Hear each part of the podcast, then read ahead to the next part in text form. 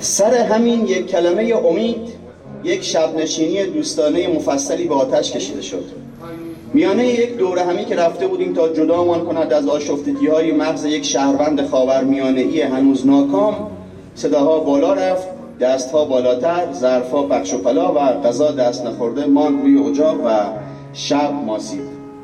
آن رفیقیمان که تران سرای قابلی است و بیشک ترانهاش یک طوری و یک طریقی به همه اصابت کرده برداشت ترانه جدید جدیدش را خواند که چیزی بود خواند نقطه چیزی بود در باب چهل سالگی. چهل سالگی از منظر تاریخ انقضای هیجانات و بالا ها در زندگی. چیز, خم... چیز خموده بود. توش پر بود در پر بود دست از دویدن کشیدن و از پا افتادگی. توی بیت های آن ترانه چهل سالگی هیچ نوری نداشت. مرد توی ترانه دیگر کم آورده بود و به این نتیجه رسیده بود که اگر تا حالا نشده بعدش هم نمی شود و حتی اگر بشود بشود که چه؟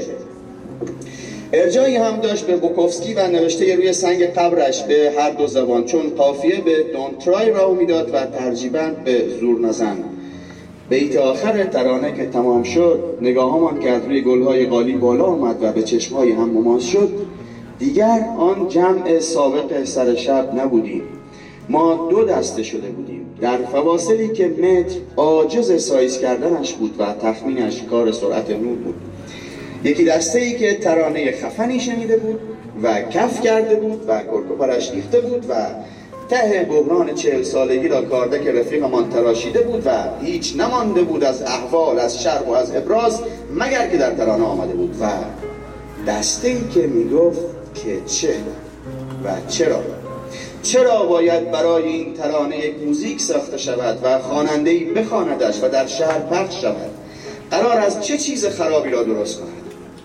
دسته اول می‌گفت همه چیز آنچنان که در ترانه آمده ویرانتر از آن است که به کار درست کردن بیاید. بشر یک ناتوانی مسلم است. یک ابتزال شناب ناپذیر و از مثلا کرونا فکر می آورد که هرچه تند هم بدویم نواقص یک پا زودتر از ما کمی قبل از خط پایان انتظارمان را می‌کشند. دسته دوم که یادم رفته بویم خودم هم جزوش بودم کلید واجهش تعهد بود. تعهد به بهتر کردن احوال. دسته اول فریاد می‌زد خلقت بشر از توی کارخانه همین است. شما چه می‌گویید؟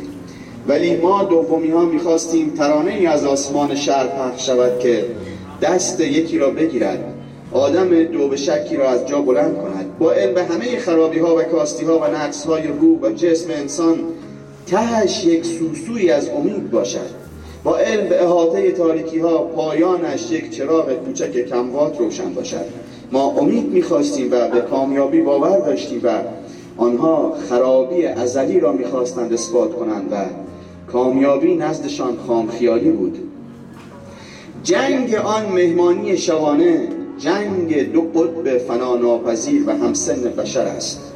بشر همواره یکی از دو گروه اولی یا دومی بوده. گیرم جا عوض کردن هم آزاد باشد و از قوانین بازی این شماره خودش را در, خودش را در دسته دوم می‌بیند.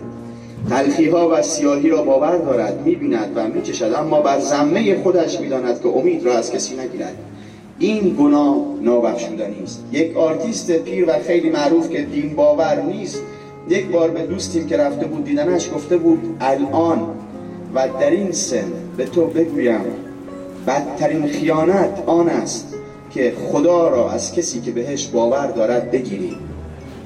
به نظرم منظورش امید بود. منظورش بود امید را از کسی که بهش باور دارد نگیر.